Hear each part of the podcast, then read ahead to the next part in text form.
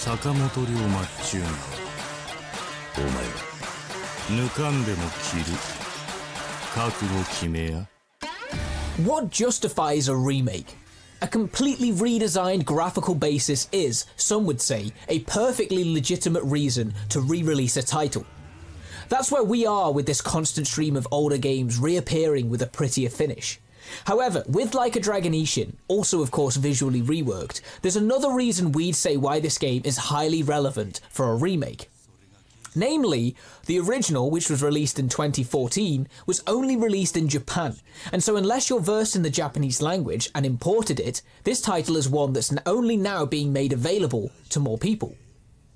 So, in other words, it's time to get acquainted with Japan in the 1860s and take on the role of a samurai. Because unlike the other modern parts of the series, we move here to the last years of the Edo period, a chaotic time to say the least.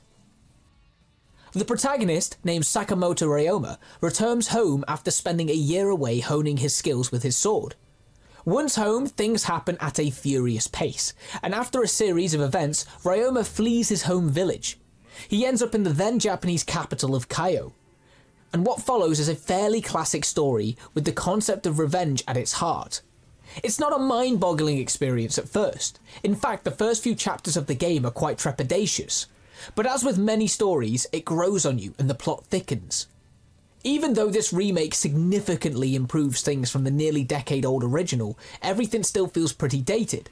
There's a ghostly stiffness about the characters, and their animations make the characters feel like wax dolls that often jerk around. Even the surroundings feel like flat backdrops more than living places.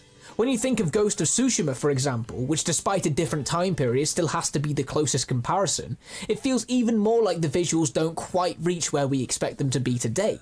Especially when we're offered so much else in the gaming world that sets the bar high. Small details like trees and vegetation not moving, empty alleys with a total lack of detail, and a kind of stiffness don't exactly make for a technically good visual impression. When night falls in Kyo, however, the surroundings are transformed slightly thanks to the light, which gives it a cozier atmosphere. And while the comparison to the modern titles in the series, where neon lights and paint in particular bring the streets to life, may seem unfair, it's the one we constantly make as we run around. Because many areas and details feel almost a little neglected, as if they've put energy into a few places but forgotten the rest. As we turn onto the main street in Kyo, the feeling still manages to creep up, and some vivid details pop up from time to time, but the overall impression is simply nowhere near where we'd like it to be.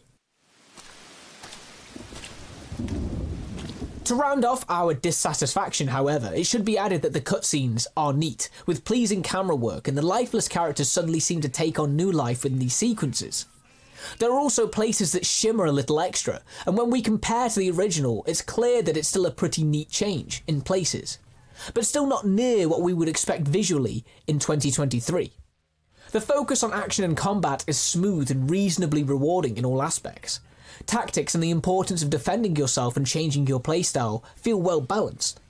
On the streets, you encounter small gangs of bandits and other people eager to get into a fight.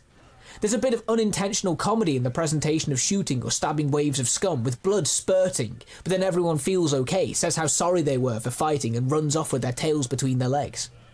But we guess you want to avoid the streets being filled with piles of dead bodies. For those expecting and wanting a lot of action, at least you won't be disappointed by the number of battles on offer. Despite our criticism throughout, there are many parts that feel okay, even almost good. It's full of content, and fans of the series should definitely check out this installment as well. Because if you've immersed yourself in the Like a Dragon series, this is probably an essential to add to your gaming library. For us, we would have liked it to have felt less dated and stiff. But for now, there are a few too many small details to get hung up on.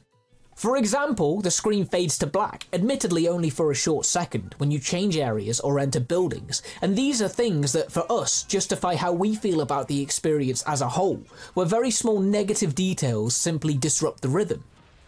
On the plus side, however, there's a story you're happy to follow to the end, and it's packed with content in the form of side quests and other things to do. And while we would have liked what emerges a little way into the story to have been introduced earlier, even if it could be argued that it's a good thing that the adventure actually grows as the hours go by. As a whole, however, it's too unpolished and lacks sharpness, which, of course, as a final touch, is a pretty bad thing for a samurai and his trusty sword.